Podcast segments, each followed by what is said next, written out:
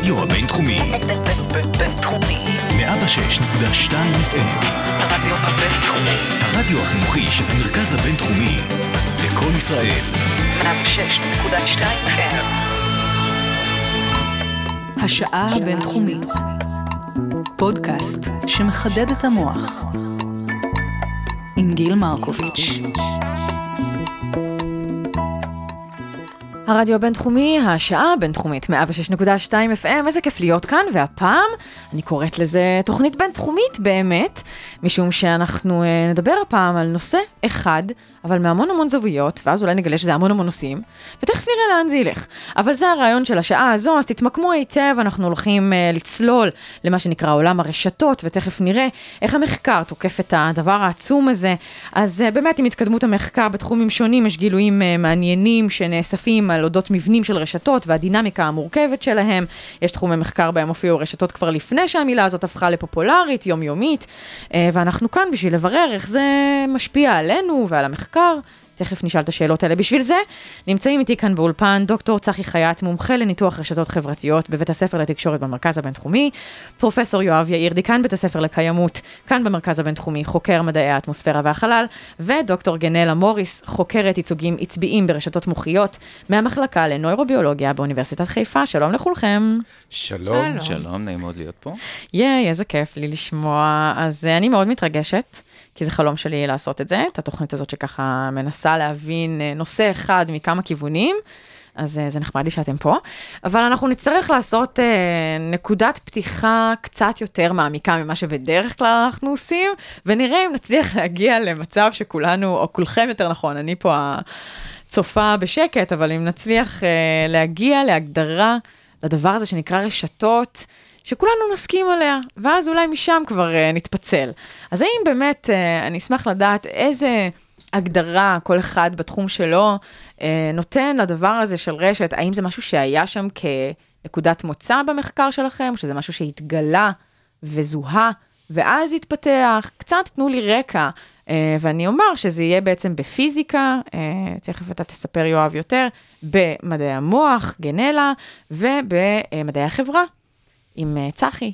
אז יאללה, בואו נתחיל. מי מתנדבת להיות או מתנדב להיות ראשון? אין לי בעיה להתחיל. מצוין. אז uh, אני צחי, אני uh, מסתכל על רשתות במדעי החברה. וזה טייטל מאוד רחב, אבל בגדול מבחינתי רשת זה כל um, תופעה שאני יכול להסתכל ולהגדיר מהצומת. Mm-hmm. צומת יכול להיות בן אדם, יכול להיות משפחה, יכול להיות מד... מדינה, אבל איזושהי ישות חברתית, וקיימת איזושהי אינטראקציה בין הצמתים. כלומר, אם אני מדבר על אנשים, וזה היום מאוד אינטואיטיבי בהקשר של פייסבוק, mm-hmm. אז אם יש אנשים אה, בפייסבוק, אלה יהיו הצמתים, חברויות, זה יכול להיות הקשת שמחברת בין הצמתים, ואז נוצרת לנו איזושהי רשת. וזה פותח כר פורה מבחינתי מרתק של שאלות של איך אנחנו מגדירים קשרים, איזה ניתוחים אנחנו עושים על הרשתות, איזה סוגי תובנות אפשר להפיק מזה, אבל בבסיס זה מה שאני חושב עליו כשאני חושב על רשתות. כלומר, הגדרה מאוד מאוד בסיסית של צמתים וקשתות בין הצמתים האלה. אוקיי, okay, צמתים, קשרים, קשתות. אוקיי, okay. מדעי המוח, איך זה עובד שם? אז uh, במוח, uh, רוב עיבוד המידע שמתרחש, מתרחש uh, um, באמצעות אינטראקציה בין יחידות מאוד בסיסיות שהן תאי עצב. והאינטראקציה הזאת יוצרת איזשהו שיח. Um, בקבוצות, בצברים הולכים וגדלים של, של יחידות כאלה. Mm-hmm. ובעצם קיימת היררכיה שלמה, או יכולה להיות היררכיה שלמה של רשתות, בין רשתות מאוד קטנות בין שני תאי עצב, mm-hmm. לבין אוכלוסייה שלמה שמדברת עם אוכלוסייה אחרת, לבין סטרוקטורה שלמה שמדברת עם סטרוקטורה אחרת, ו- וכל החלוקות של הרשתות ביניהן, כן. והמבנה הוא מבנה דומה. אה, וואו. רגע, אז אם אני נגיד מנסה להקביל את זה למה שצחי אמר, אז אם יש לי אנשים, אז זה המבנה הפשוט ביותר של הרשת, הפשוט פשוט ביותר. באים... שהוא מבחינתי תא העצב. תא העצב, אוקיי.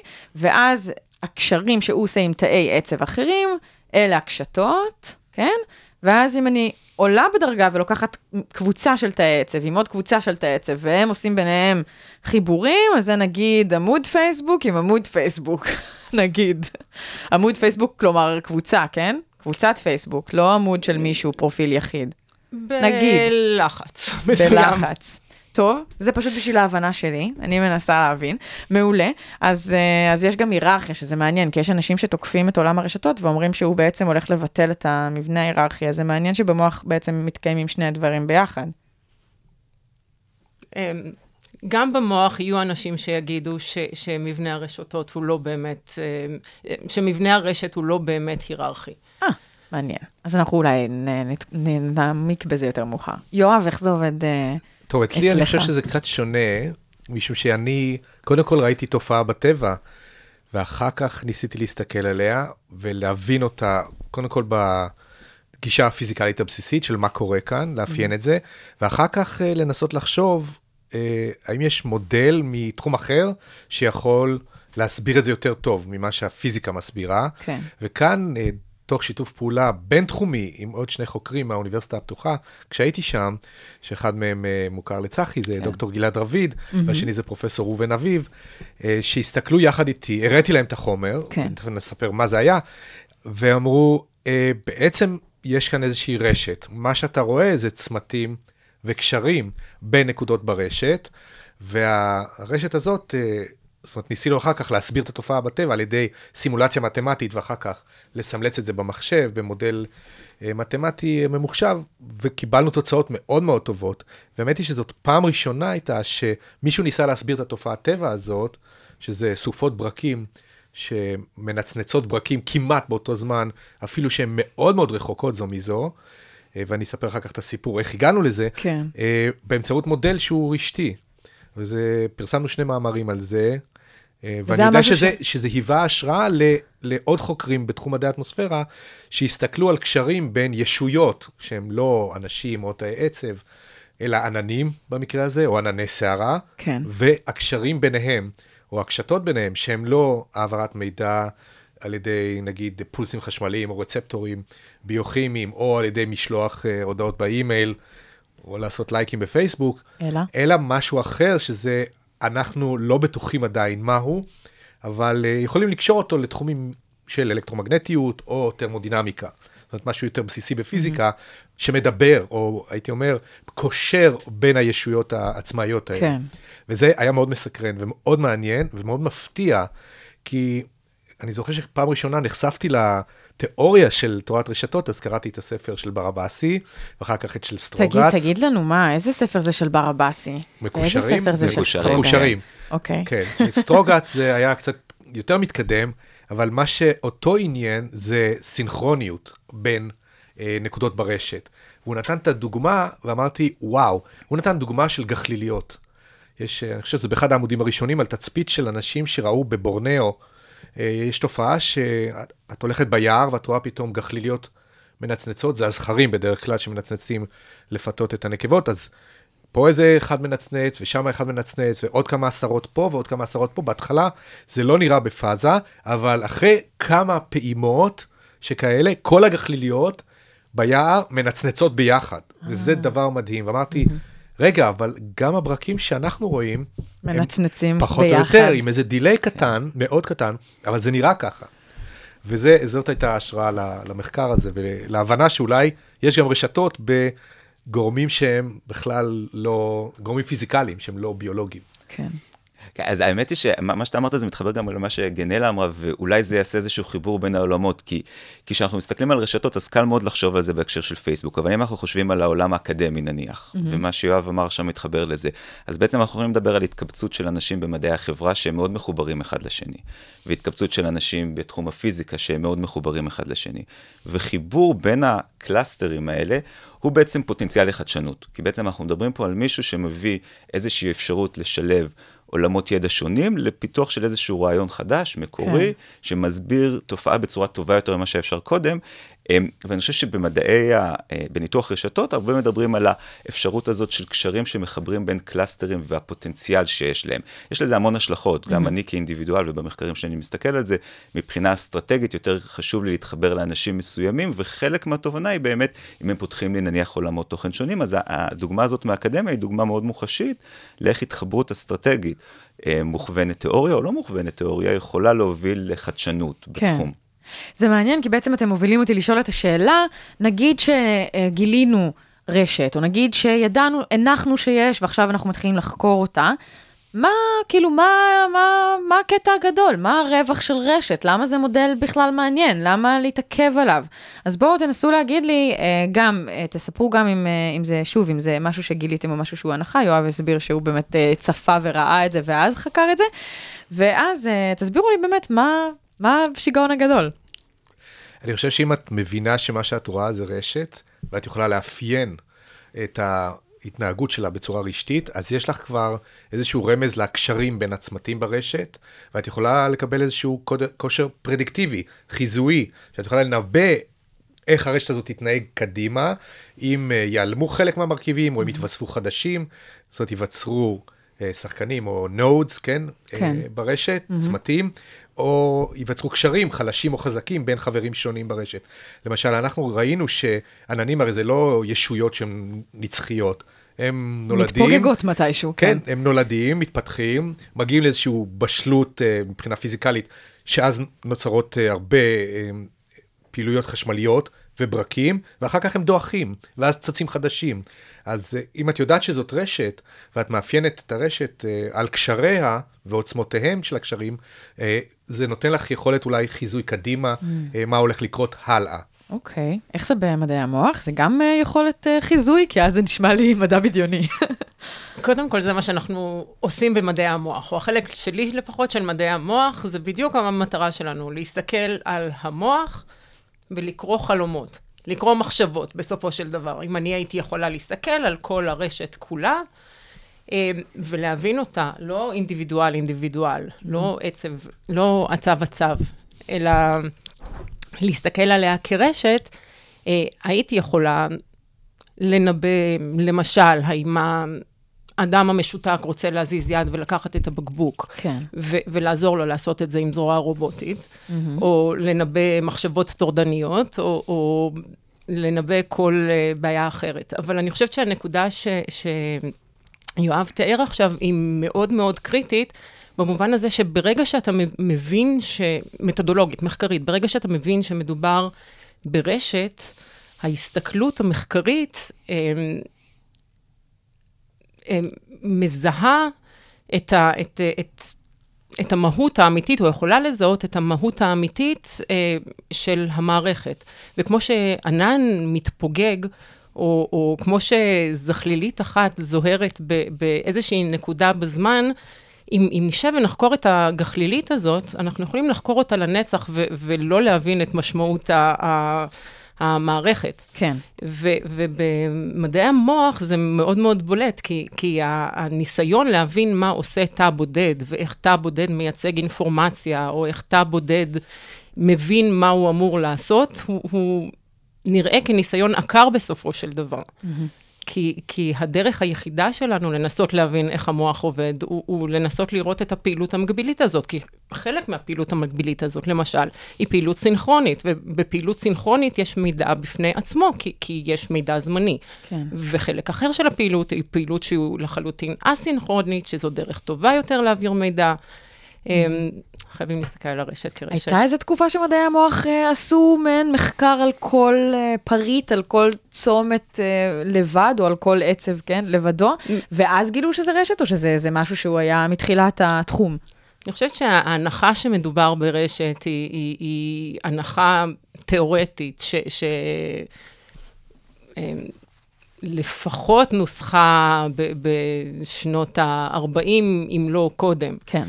אה, ש, שמתארת את, ה, את כל המערכת הזאת כמערכת של תמסורת בין תאים, ומערכת התמסורת הזאת משתנה עם הזמן, ומשתנה אבולוציונית, ומשתנה במהלך הלמידה, ומשתנה אונליין בהתאם למה שאנחנו רוצים או יכולים לעשות כן. כן. כל רגע. אז, אז היה ברור תיאורטית שמדובר ברשת, אבל מגבלות טכנולוגיות לא אפשרו את המחקר של, של רשתות שלמות. Mm-hmm. אפשרו אך ורק הסתכלות אה, על, על הפריטים הבודדים, ואיכשהו המחשבה קצת הלכה לאיבוד בדרך. כן. אז צחי, מה אנחנו לומדים מהקטע הזה שיש רשתות אה, גם במדעי החברה, ש... אז טוב, אז, אז במדעי החברה באמת זה, זה תחום מאוד ענף שמאוד מתפתח ב-20-30 שנה האחרונות, אולי אפילו קצת קודם לכן, של ההסתכלות על תופעות תוך כדי בחינת המבנה הרשתי. אני חושב שבשונה מיואב מגנלה, במדעי החברה זה קצת פחות אינטואיטיבי להסתכל על תופעות מסוימות בנקרא לזה פרספקטיבה רשתית. מה זאת אומרת? כשאני מסתכל על תלמיד בכיתה, הרבה יותר קל לי להסתכל על המשתנים שלו, הרקע הסוציו-אקונומי שלו, המגדר שלו וכולי. פחות אינטואיטיבי לחשוב על הרשת שלו. אבל מה שמחקרים מוצאים זה שנניח בדוגמה של תלמיד בכיתה, מאוד רלוונטי לדעת כמה קשרים חברתיים יש לו, האם הוא מחובר לאנשים מרקעים אתניים שונים, כל הדברים האלה משפיעים על הסיכויי ההצלחה שלו בלימודים. אותו דבר אפשר להגיד אם נעשה קפיצה קדימה ונסתכל על הפיד שלנו בפייסבוק, מאוד חשוב ולפעמים גם קצת מצער לדעת שהפיד שלנו מאוד המוגני, אנחנו רואים תכנים מקבוצות מאוד דומות לנו, וזה מגביל את ההיחשפות שלנו לתכנים, זה משפיע על מה אנחנו יודעים או לא יודעים על העולם, כמה תמונת העולם שלנו רחבה, אז הרשת שלנו, בהקשר של פייסבוק, אבל גם בהקשר של בתי ספר ובעוד מגוון, בוודאי במקומות עבודה, אה, מבנה הרבה דברים מבחינת איך אנחנו כבני אדם מתפתחים. Mm-hmm. אז מבחינתי ההבנה של מבנה הרשת יכולה להכווין את הסוג השאלות שאנחנו שואלים. כי כשאני בא ובודק תלמיד בכיתה או בן אדם שמשתמש, גולש באינטרנט, אני יכול לשאול שאלות ברמה של האינדיבידואל או ברמה של הרשת שלו. אז השאלות יכולות להיות שונות, וברגע שאני מבין איזה שאלות כדאי לי לשאול, למשל הצלחה בלימודים כתלות ברשת החברתית שלך, אז גם מאפשר לי להגיע למה שיואב וגנלה אמרו על הסיבתיות. אז אני יכול באמת לנסות לחשוב מערכי מחקר, וזה מה שאני עושה בין השאר, איך אני יכול לבדוק האם הרשת, או באיזה מידה הרשת משפיעה mm-hmm. על היבטים שונים. אז אני יכול לדבר על זה שעה שלמה, על החשיבות של רשתות, אבל כן. הרעיון הוא שזה מגדיר את השאלות שאנחנו יכולים לבחון אותן, וגם מאפשר לנו לבחון סיבתיות. טוב, זה נשמע כאילו לאקדמיה, הדבר הזה שנקרא רשת, המבנה הזה, כאילו מובן מאליו, וצריך לחקור אותו uh, כדי להתקדם. אז uh, אנחנו נעשה שנייה עצירה עם שיר, אנחנו נשמע את אני אוהב של הכבש השישה עשר. Uh, צחי, אתה רוצה להגיד uh, למה בחרת או שאנחנו... אה, כן, כי זה איזשהו פרומו להמשך. המשפט האחרון בשיר אומר, הכי הרבה אני אוהב את עצמי. זה משהו בסגנון הזה, וזה משהו שנוגע לזה שאנחנו בוחרים ברשתות שלנו אנשים שדומים לנו, וזאת הנחה שהיא מאוד מורכבת בחקר רשתות. אז כן. אני אשמח אם אחר כך יוצא. לדבר על זה, כן. מצוין, הנה הם.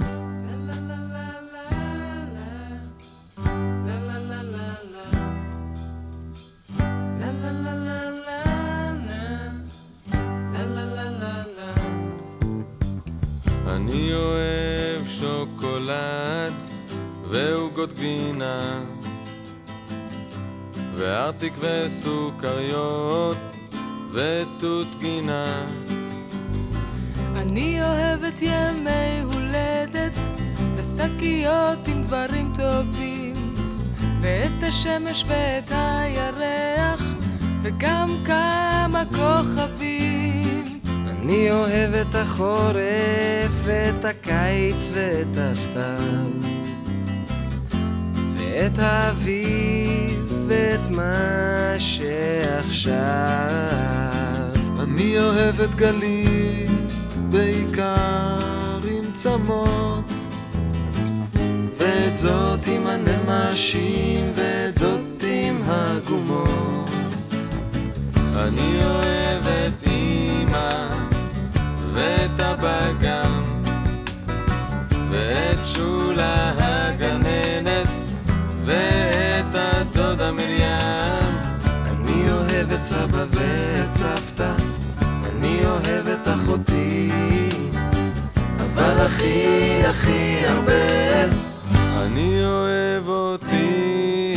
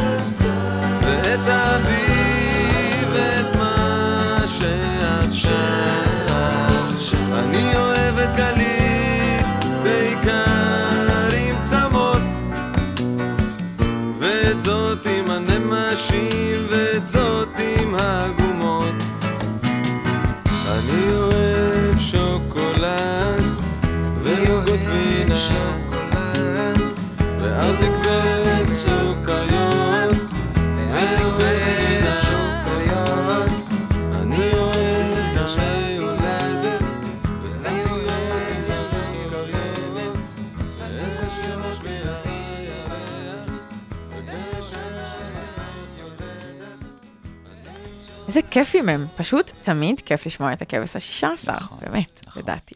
לא אמרתי שזה גם חשוב מאוד שזה השיר שהבן שלי הכי אוהב, אז רציתי לבוא לבחור אותו כמובן. מעולה, מעולה. תראו, עד לכאן, אם אני צריכה ככה לסכם בשביל עצמי, אז אני מגיעה למסקנה שהרשת מאפשרת לי ללמוד משהו בצורה גם יותר רחבה וגם יותר מעמיקה על מה שאני חוקרת. אם יכולתי למצות את המחקר על תא עצב, את המחקר על אדם בודד והמשתנים שלו, למרות שזה באמת המון, ואני מניחה שגם בתא עצב זה המון ואני פשוט לא יודעת, ואת ה, אותה הם, אה, צומת אחד של נגיד אה, ברקים, כן, או סופה אחת, אם יכולתי באמת מתישהו למצות אולי את המחקר עליהם, עכשיו אני יכולה להרחיב וללמוד גם על הקשרים, ואולי זה ייתן לי יכולת לחזות. אה, אז עכשיו אני לא יודעת איך עושים את המחקר הזה, כי זה כל כך הרבה משתנים וכל כך הרבה דברים שנכנסים לתמונה, שאני שואלת את עצמי, מאיפה מתחילים? אפילו באמת, אפילו אל תפחדו לדבר איתי מתודולוגיה, מה עושים כדי להצליח לחקור קשרים ובאמת להיות בטוחים שלא המצאתם איזה נתון, איזה ממצא, איזה קשר, שמאוד מאוד קשה לבודד ולזכך מתוך כל הפרטים. אז אולי אני אספר אה, איך אנחנו התחלנו את המחקר ואיך ניסינו באמצעות אנלוגיות למערכות פשוטות יחסית לעלות ברמת הסיבוך. Mm-hmm. אז אני מחזיר את עצמנו לשנת 2003, הייתי מדען בפרויקט של אה, הטיסת חלל של אילן רמון, זיכרונו לברכה, על מעבורת החלל קולומביה, ואחד הדברים שעשינו זה צילמנו בלילה תופעות שנקראות שדוני ברקים, מעל סופות ברקים, וצילמנו סופות ברקים מהחלל. שאגב, בזכות זה גיליתי ש sprite זה שדון. זה שדון, אני נכון. לא ידעתי את זה. כן, האמת היא שזה לקוח, אגב, ממחזה של שייקספיר, אה, חלום וואלה. ליל קיץ, כן, זה sprites and elves, אה, זה לקוח זה, משם, רק בעברית. והפיזיקאי שטבע את המונח הזה, בגלל שזאת הייתה תופעה חדשה במדעי האטמוספירה, הוא פשוט המציא את השמות האלה משייקספיר. אמר, מדהים. אוקיי, לזה נקרא sprite, לזה נקרא elf, לזה נקרא fairy ו jets, הוא המציא אה, ארסנל שלם של שמות, אבל זה וואו, סיפור להרצאה אחרת. בכל אופן, אחרי שגמרנו את שלב הניתוח הראשוני של הנתונים, ופרסמנו כמה מאמרים, אין- הסתכלתי עוד פעם על, ה, על התצלומים האלה, סרטי וידאו שצולמו מהחלל, והבחנתי בתופעה שאני רואה, כמו שאמרתי, הגחליליות האלה, רק סופות ברקים. למשל, באזור הפמפס של ארגנטינה, פרגוואי. אני רואה סופה ענקית של איזה 300-500 קילומטר, ואני שם לב שכל פעם שיש ברק בצד אחד, יש מיד, או כמעט בו זמנית, ברק בצד שני, וזה לא אותו ברק, זה שני אזורים מרוחקים, לפעמים 500-600 קילומטר זה מזה. הייתי בכנס בברזיל ב-2004, והראיתי את הנתונים האלה לאחד מחוקרי האטמוספירה הדגולים, שהיה המנטור שלי, והמאמרים שלו היו תמיד לרגליי. ואמרתי לו, דייב, תגיד, תסתכל רגע על הסרט הזה שצילמתי במיידקס, מה אתה רואה כאן? אז הוא אומר לי, אה, ah, synchronized flashes, this has been long, known for a long time. הוא אומר, כולם ראו את זה החל מהאסטרונאוטים הראשונים במעבורת החלל ב-1980-81, שהם הסתכלו, הם אמרו, כן, אנחנו רואים flickering together, ברקים שמנצנצים ביחד. אמרתי לו, אוקיי, ומה ההסבר? הוא אומר, אנחנו לא יודעים. ואז התחלתי להסתכל על זה קצת יותר לעומק, וואו. והתחלתי לתת מימד כמותי. לספור האם יש הפרש זמנים, מה המרחקים, כמה קורים ביחד.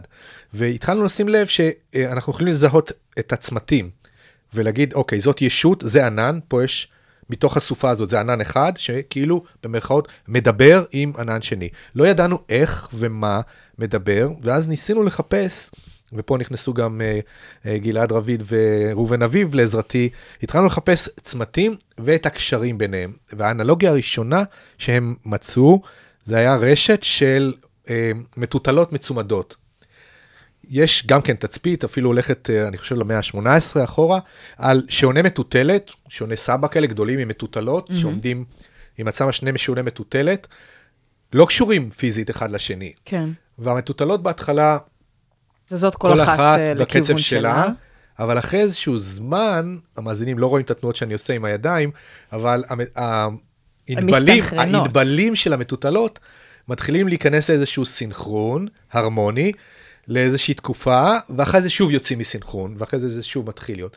וניסו לחקור מה זה ולמה זה, אם שני השונים לא נוגעים זה בזה, והסתבר שהם מרעידים את, ה, את התשתית שעליה הם ניצבים, וזה גורם לאיזושהי תזוזה מכנית שבסוף גורמת לאיזשהו סינכרון. סינכרון. ומהאנלוגיה הזאת של coupled oscillators, של מתנדים מצומדים, הגענו להבנה שיכול להיות שמה שאנחנו רואים מהחלל, הנצנוצים האלה של הברקים, זה למעשה מערכת גדולה מאוד של מטוטלות הרמוניות כאלה, מצומדות, מתנדים, שמגיעים לאיזשהו רף של אה, אנרגיה חשמלית, פורקים אותה כברק ביחד, ואחר כך שוב, מתנדנדים קצת, נטענים עוד פעם, עד לברק הבא. אה, אז הם כל הזמן מסונכרנים, אין שלב שהם, כמו המטוטלות, אין שלב שהם לא, מפסיקים. יש, יש, זהו. בגלל שכמו שאמרתי בהתחלה, עננים זה אישויות דינמיות, הם לא כולם מסונכרנים מההתחלה, יש איזושהי פאזה שבה העננים נכנסים לסינכרון למשך מספר דקות, ואז הם שוב יוצאים out of phase, אחד דועך, השני מתחדש, ואז פתאום צץ איזה ילד חדש בשכונה, ו, וזה מתחיל עוד פעם מחדש. זאת אומרת, זה, זה לא phase locking, כאילו, שהם צמודים כל הזמן לאורך כל החיים, אלא זה מתחיל, מגיע לאיזשהו סינכרון, פועם ביחד כרשת הרמונית, ואחר כך יוצא out of phase כן. עד לפעם הבאה שזה נכנס. כן. אני נורא סקרן לשמוע אם יש אנלוגיות גם, גם במוח, אולי בהתקפי אפילפסיה ו, ודברים כאלה. אז במוח יש אנלוגיות מיידיות, מאוד מאוד ברורות. אה, הסיבות לסינכרוניזציה הן, הן פשוטות וידועות בסופו של דבר. התאים האלה הם קשורים אחד לשני, והם יודעים להפעיל אחד את השני במרווחי זמן קבועים וידועים, או הם יודעים לעכב אחד את השני בעוצמות גדולות והן ידועות. ו, ולכן רשתות אכן נכנסות לסינכרוניזציה בסדרי גודל, בקבועי זמנים מאוד מאוד אה, אה, קצרים. אה, ש, שיכולים לייצר באמת, כלומר, מדובר על coupled oscillators כל הזמן, והם באמת יכולים לייצר למשל שעון, הם יכולים לייצר שעונים עם, עם אה, אינטרוולי זמן ב, בכל גודל אפשרי, שמאפשרים אחר כך תמסורת מידע אה, בין תאים מרוחקים יותר על גבי, על גבי אותו שעון, על גבי אותה אוסילציה, אז פתאום המערכת שקוראת את המוח, גם אם זה אני כ- כנסיינית, וגם אם זה פשוט החלק במוח הבא בתור שאמור לקרוא את המידע הזה, mm-hmm. יש, לו, יש לו מדד ביולוגי של זמן, ולכן הוא יכול לדעת ביולוגית מתי שני דברים קרו בבת אחת, ולכן הדברים האלה חשובים. אז יש למשל. גם איזשהו קידוד של הקשרים, זה נשמע לי ככה. אז, אז הקשרים עצמם הם התשתית כן. באיזשהו אופן, אבל הקשרים הם קשרים דינמיים. חלקם הם, הם דינמיים בסדרי זמנים של למידה. אם, אם אני עכשיו הופכת להיות מומחית חדשה פתאום ב, ברשתות מזג אוויר, אז האזורים במוח שלי, או התאים במוח שלי, הרשתות במוח שלי, שכרגע הם, אני משתמשת בהם לייצג את, ה, את הפריטי מידע על מזג אוויר האלה, ש, ש, שאני לא כל כך מבינה בהם, יכולים להתחדד עם הזמן. ואז mm-hmm. קשרים מסוימים שפעלו יחד, יפעלו יחד עכשיו יותר בקלות, ויאפשרו לי למשל להבחין בין מידע יותר טוב. ו- וזה קורה גם בסדרי זמנים הרבה יותר מהירים. אם למשל עכשיו אני רוצה להפנות קשב לחלק במוח שלי שמאבד ספציפית את המידע על ה flickering, lightnings? כן, נגיד. אמ, ולשכוח את זה בדרך אחר כך חזרה צפונה, אז, אז למוח יש מנגנונים שמאפשרים זמנית לחדד את הקשרים האלה, על חשבון כמובן קשרים אחרים, אז, mm-hmm. אז אני פחות כרגע חושבת על המטלות שיש, שאישרתי כן. במעבדה. זה נשמע כאילו אה, ב- בתחום מחקר שלך הכל תלוי ב, בנו, ב, בב, בבעל המוח, כן, אבל זה לא, זה מה שאני אומרת, זה בעצם לא ככה, וזה מעניין, כי כאילו בפיזיקה ורעמים וברקים וזה, ברור לנו ש, שזה לא קשור אלינו, אנחנו יכולים לצפות ולחקור ולקחת מידע, ואת בעצם אומרת, לפחות בין השורות אני לוקחת, שכשאת מתרכזת במשהו אז קורה קשר מסוים, וכשאת מחל... ושאולי הוא יישכח אחר כך וקשרים מסוימים גם אה, ייחלשו. ויש פה איזשהו משהו מעניין שמתחיל להישמע לי כמו, אה, אנחנו יכולים לאמן את זה, לא יכולים, קשר יכול לחזור יותר, בעוד שבסופות אני לחלוטין רק צופה. אני סובייקטיבית אה, ופסיבית, כאילו, אני פסיבית, סליחה, לא סובייקטיבית, אני פסיבית. ופה זה נשמע לי כאילו, ככה בין השורות. ואצל צחי בטח תכף נדע אם אנחנו... אז, אז יש לנו פה בעיה מובנית עם העובדה שהרשת הזאת של המוח היא, היא רשת מודעת.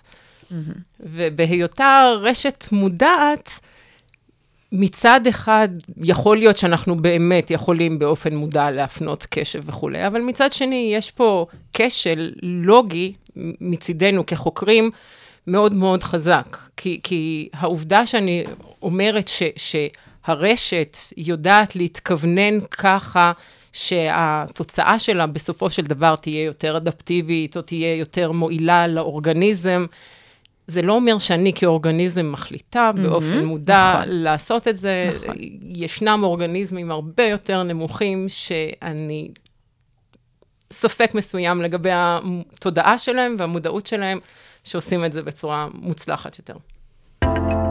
הרדיו הבינתחומי, בינתחומי. 106.2 FM, הרדיו בבינתחומי.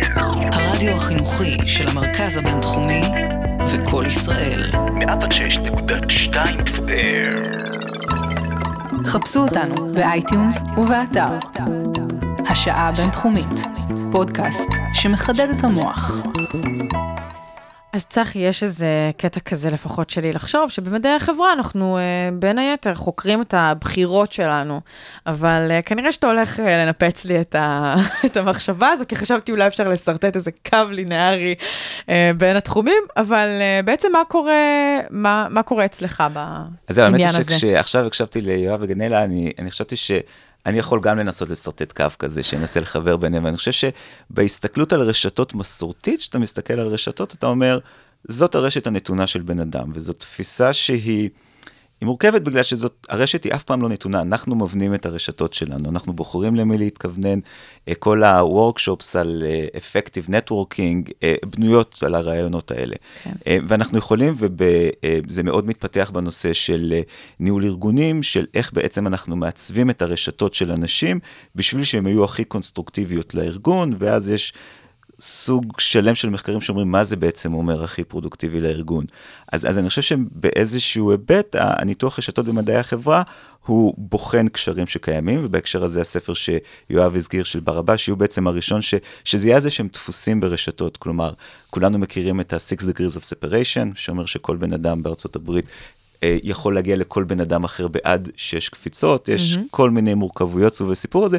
אבל ברגע שאתה מזהה איזשהו דפוס של איך אנשים מחוברים, עד כמה הם רחוקים אחד מהשני אה, וכולי, אז אפשר להסיק מזה איזה שהם תובנות. אז במידה מסוימת זה קצת כמו למפות את הברקים שיואב דיבר עליהם.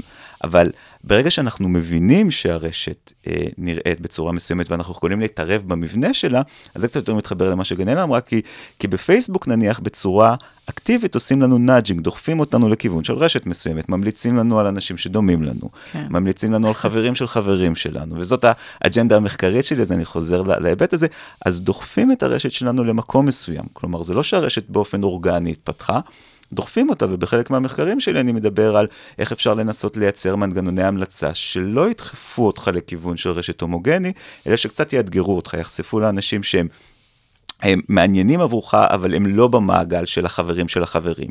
כן. הם, ואז בעצם אתה יכול להתערב במבנה רשת, ואני חושב שלחזור רק לשאלה ש, שפתחתי איתה, איך מודדים את זה, mm-hmm. כי זה באמת נורא מאתגר במדעי החברה, אני מגיע מהדיסציפלינה הזאת, אני חושב שאולי אפילו זה יותר מאתגר בתחומים אחרים, כי יש כל כך הרבה וייגנס ומושגים מורכבים. אז אני חושב שהאינטרנט או המדיה הדיגיטלית במובן מסוים עשתה פריצת דרך. באמת שינוי פרדיגמה, כי אתה יכול לאסוף נתונים, כן. ויש עם זה המון בעיות אתיות, אבל אתה יכול לאסוף נתונים על מה שקורה עם אנשים כל הזמן בהיקף שהיה בלתי ניתן לדמיון קודם. אז אם אני מדבר על הנתונים שקיימים בפייסבוק, אבל גם בניסויים שלי, שאני נעזר בחברות שיש להם מאות אלפי אנשים שיש להם נתונים לגביהם, אז אתה יכול למדוד דברים לגבי קשרים וגם לגבי משתנים אחרים, שקודם לא היית מסוגל למדוד אותם. כן. אז אני חושב שמבחינתי, המיקום שאני נמצא היום בתחום הזה, זאת באמת הזדמנות מאוד מעניינת עבורי לבחון קשרים בין אנשים, ואם יהיה לנו זמן לדבר אחר כך, אז אני אשמח להגיד איך זה בא לידי ביטוי בצורה מתודולוגית. כן. אני דווקא עכשיו שהאזנתי לשניכם, עלה פתאום הרעיון שזה לא שהרשת שאני חקרתי היא בלתי ניתנת להשפעה, אני רוצה להסביר למה אני מתכוון, כי אה, עננים, אמנם סופות ברקים, נראות בלתי תלויות מהשפעת האדם, אבל יש מחקר שהתפרסם כמה שנים אה, אחרי המחקרים שלי עם אה, גלעד רביד וראובן אביב, על ידי פרופסור אילן קורן ממכון ויצמן, יחד עם אה, דוקטור גרם פיינגולד מ-National Oceanic and Atmospheric Administration בבולדר, קולורדו, שפרסמו ב-Nature מאמר. אה, הם חוקרים עננים שמורידים גשם מעל האוקיינוס. זה עננים אחרים מהסופות שאני חקרתי, אבל הם גילו אה, שכל העננים האלה, אפשר להסתכל עליהם כעל מטריצה ענקית של עננים שמחוברים זה לזה, אפילו פיזית, כן? זה ממש רצף של תאים כאלה. אגב, מבחינה אקלימית זה עננים מאוד מאוד חשובים, משום שהם מכסים שטחים אדירים באוקיינוסים, ומשפיעים על מאזן הקרינה של כדור הארץ, והשיחה שלנו לפני כן על הטמפרטורה אה, קשורה בזה. אבל מה שהחוקרים האלה הבחינו, שזאת רשת של אוסצילטורים שהם בפאזה הפוכה. זאת אומרת, אחד מתפתח וגדל, וכאילו הוא אוכל את כל אדי המים מהסביבה שלו, ולמעשה גורם לאלה שבסביבתו למות. הם קראו לזה Predator, Predator Prey, טורף ונטרף בין עננים. אנחנו רגילים לחשוב על זה כעל מושג מתחום האקולוגיה של אה, חברות או של אה, סביבות של בעלי חיים.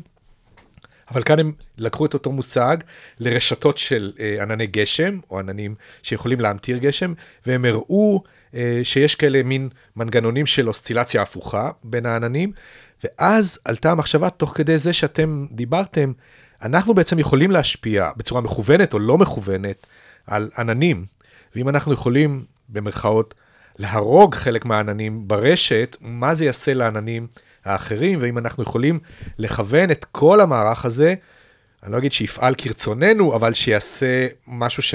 או לפחות. ייטה לכיוון. כן, למשל להמטיר יותר. אחת התופעות שידועות היא תופעה שנקראת Ship Tracks, כלומר, פסים של אוניות.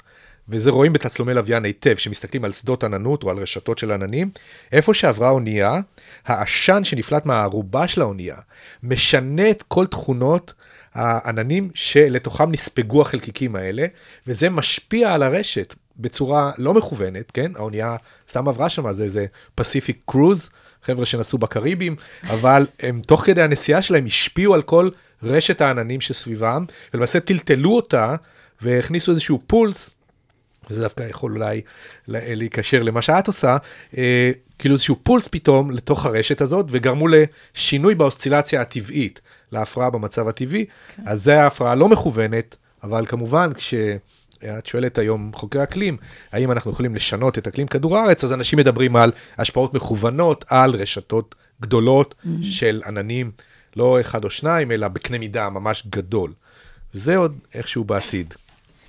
כן. אז האמת היא שמה שיואב עכשיו אמר, זה התחבר לי לרעיון של ניסויים טבעיים בתחום שלי, במדעי החברה. אוקיי. כי, כי אחד הקשיים שבעצם היה לנו לפני 20-30 שנה, זה שלא היה אפשר לבדוק היבטים שקשורים לרשתות, בלי שיש לך איזשהו משהו שקרה בעולם האמיתי, כביכול במתכונת של ניסוי טבעי. מה זאת אומרת?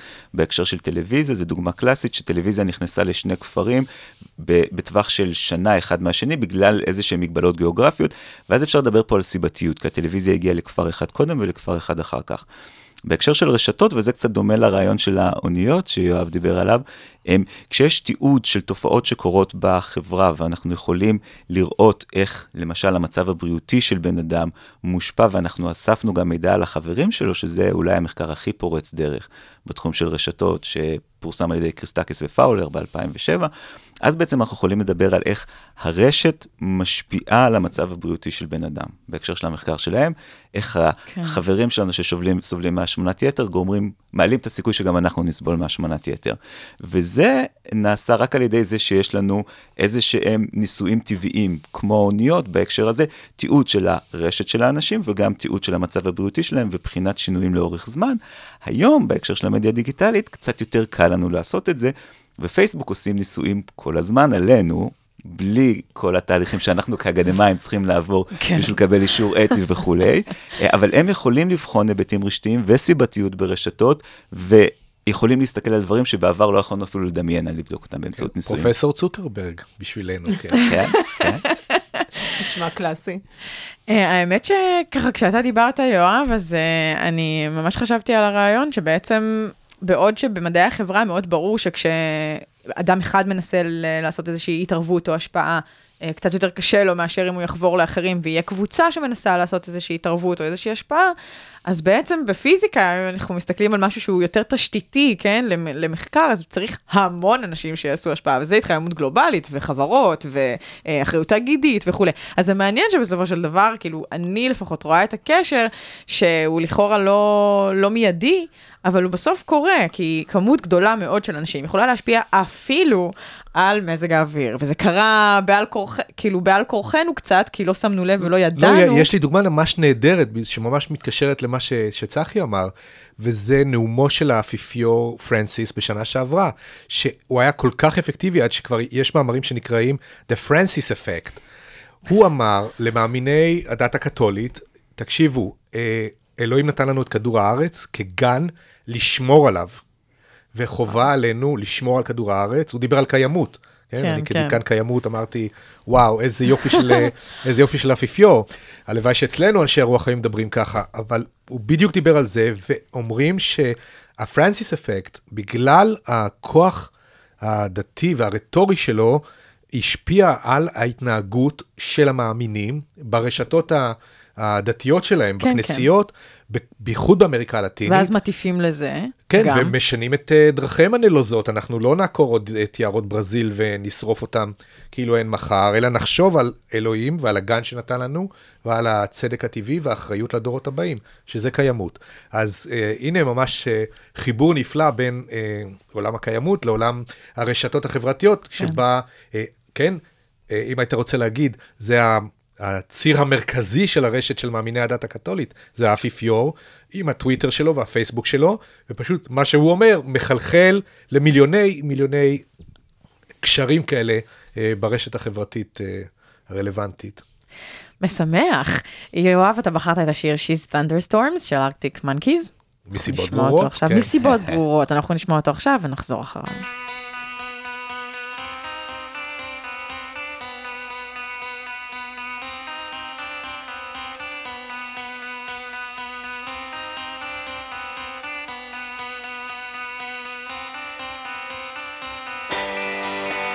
She's thunderstorms lying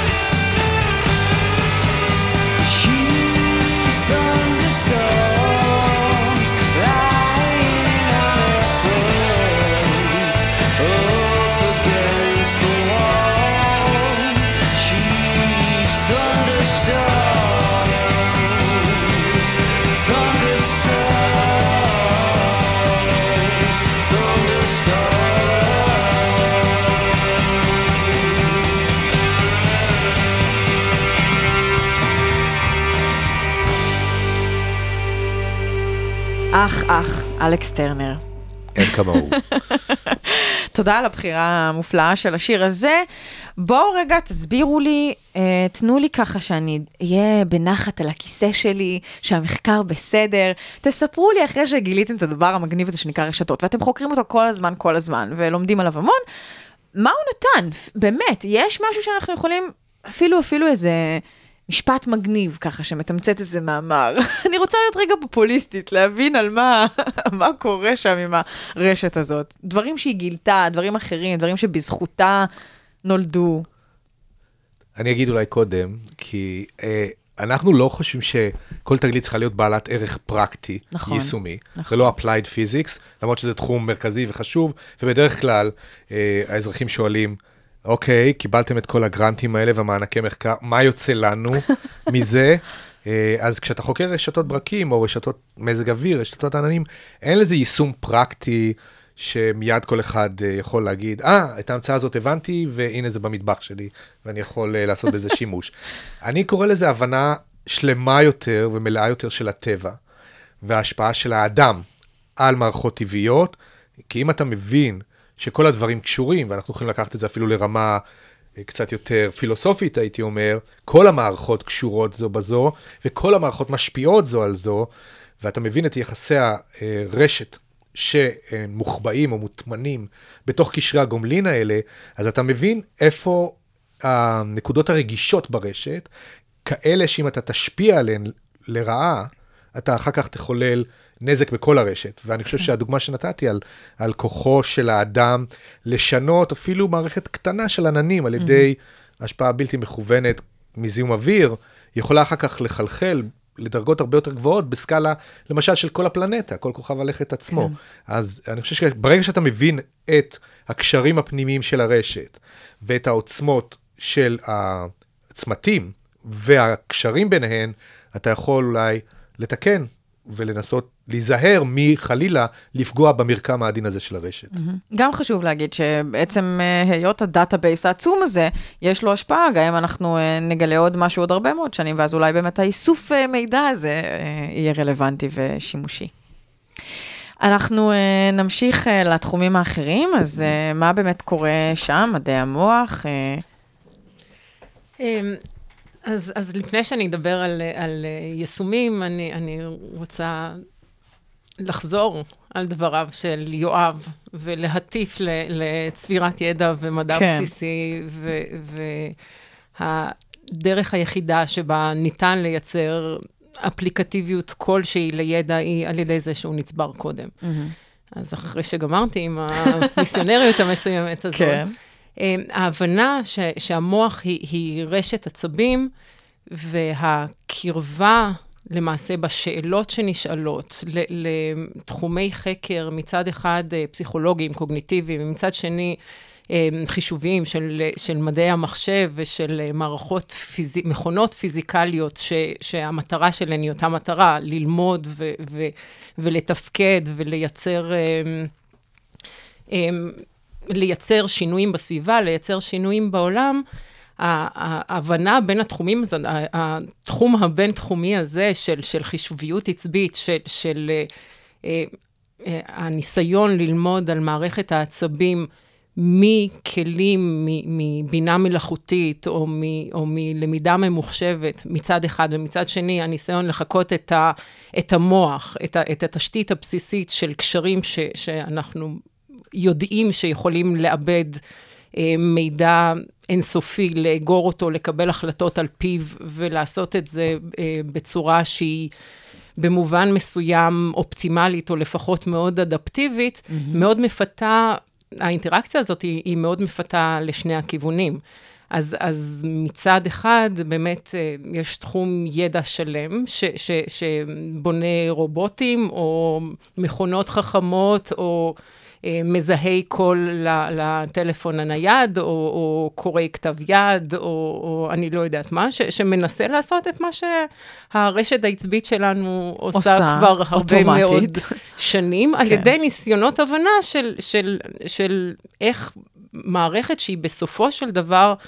בעלת כלים די פשוטים ובסיסיים. היא יודעת להסתנכרן, היא יודעת לצאת מסנכרון, היא יודעת אה, אה, לעורר אה, צמתים מסוימים, היא כן. יודעת לעכב צמתים מסוימים. לגרות אולי. אה, לגרות זה לעורר כן. אותם, זה פשוט להגביר פעילות, להפחית פעילות. בגדול, זה כל מה שהמערכת החישובית, הנורא מתוחכמת הזאת, יודעת לעשות. זה הכלי הבסיסי, ולכן זה נורא מפתה לקחת את אותו הכלי ולייצר ממנו רובוטים. ומצד mm-hmm. שני, מכיוון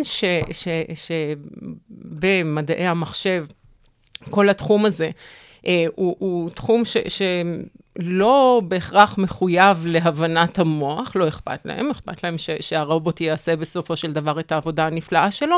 הם מפתחים שיטות ואלגוריתמים ש, שהם טובים להם. ו, והיו מספר נקודות לא קטן בחקר המוח, שבהם אנשים ש, שקראו את המאמרים האלה, ראו את הדברים האלה, אמרו, רגע, זה נורא נורא נורא דומה לפעילות של, של תאים בודדים או של רשת שלא הבנו מה היא עושה ומה הקשר בינה לבין הפגיעות שאנחנו רואים כשהיא נפגעת. אז אתם לומדים מזה? ממה שמדעי המחשב? זו הזנה הדדית לגמרי. וואו, אני לא ידעתי את זה. אני ממש לא ידעתי את זה, זה נחמד. נחמד. אמ, אז, אז אני כמובן אמשיך את הקו ש... מחקר שהוא לצורך הבנה תיאורטית של תופעות, גם כן יש לו משמעות מאוד עמיקה, כי אני חושב שבתחום שלי, אני לא יודע אם יותר או פחות מבתחומים אחרים, כשאתה מגיע ואתה מדבר על רשתות חברתיות בהקשר של מדעי החברה, כמעט באופן אינטואיטיבי אומרים, אוקיי, מה ההשלכות של זה מבחינת שיווק? כמעט תמיד כן. מגיע, אז איך... מחפשים לגזור קופון. ודאי, ודאי. כן. אז, אז אני כן לא יכול להדגיש עד כמה חשובה ההבנה התיאורטית של התופעות האלה, כי אחרת באמת יש המון דברים שהיום אנחנו עושים שלא היינו יכולים לעשות אותם היום בלי ההבנה התיאורטית הזאת. נכון. איזה תחום שבכלל במדעי החברה, האבות הקדומים שלו הם בתחום של תורת הגרפים, במדעי המחשב, משם זה הגיע, או במתמטיקה. כלומר, זה באמת...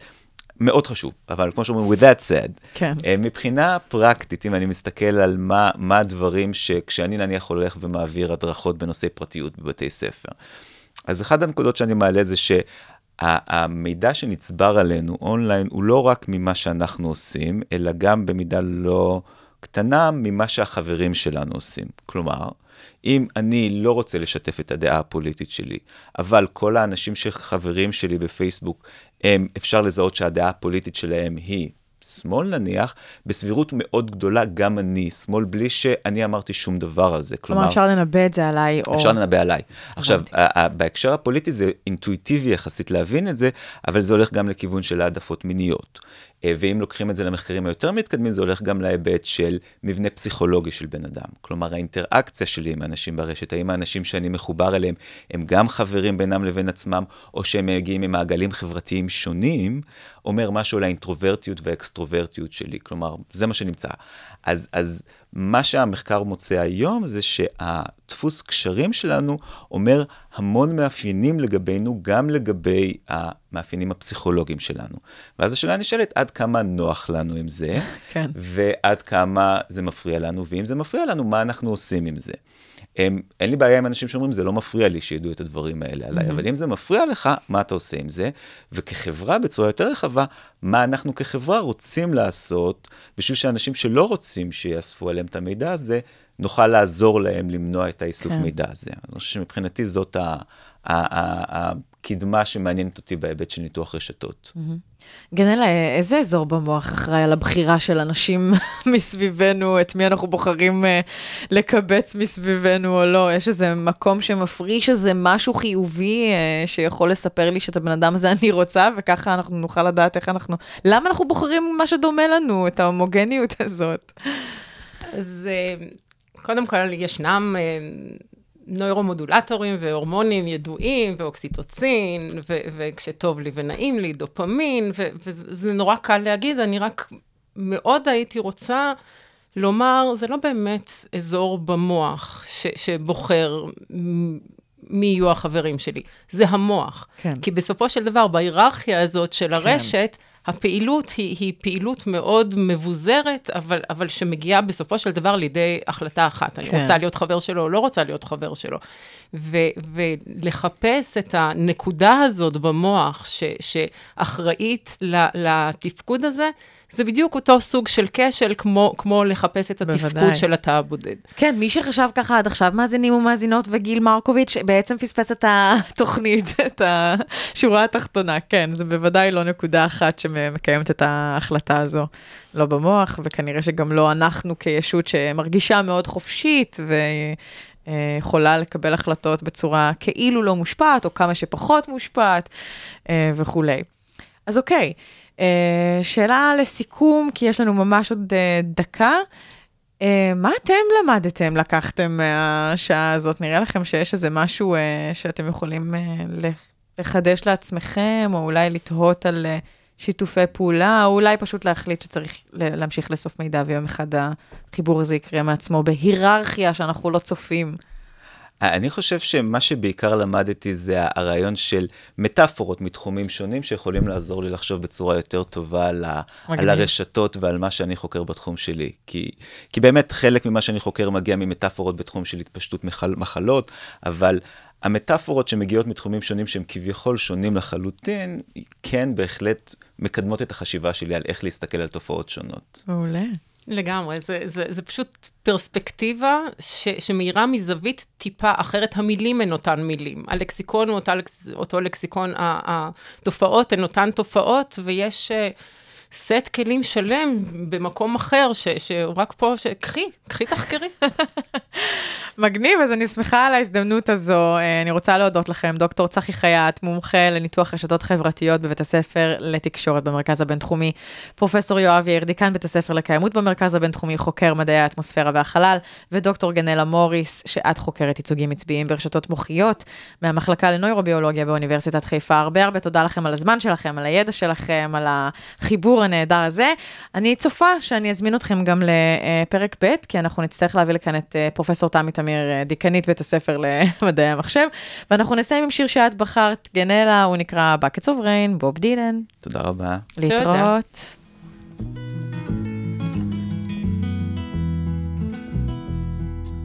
Buckets of rain, buckets of tears. Got all them buckets coming out of my ears. Buckets of moonbeams in my hand. You got all the love, uh, honey, baby, I can stand.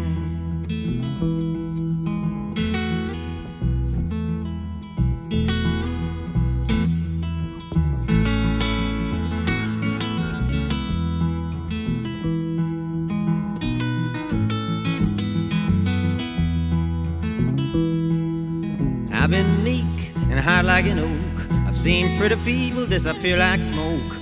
Friends will arrive, friends will disappear. If you want me, honey, baby, I'll be here.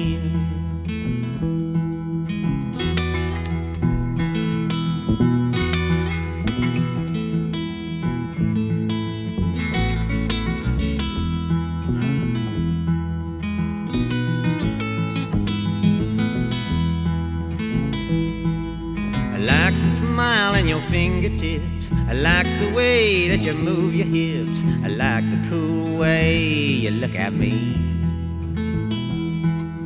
Everything about you is bringing me misery.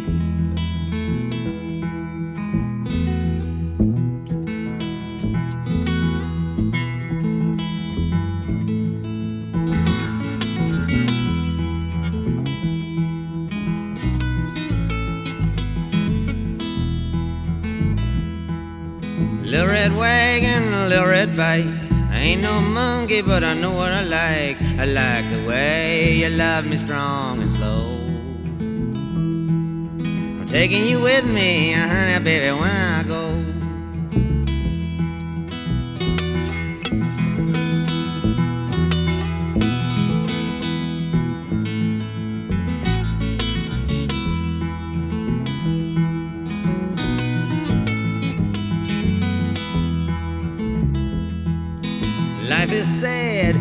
Is a bust. All you can do is do what you must. You do what you must do, and you do it well.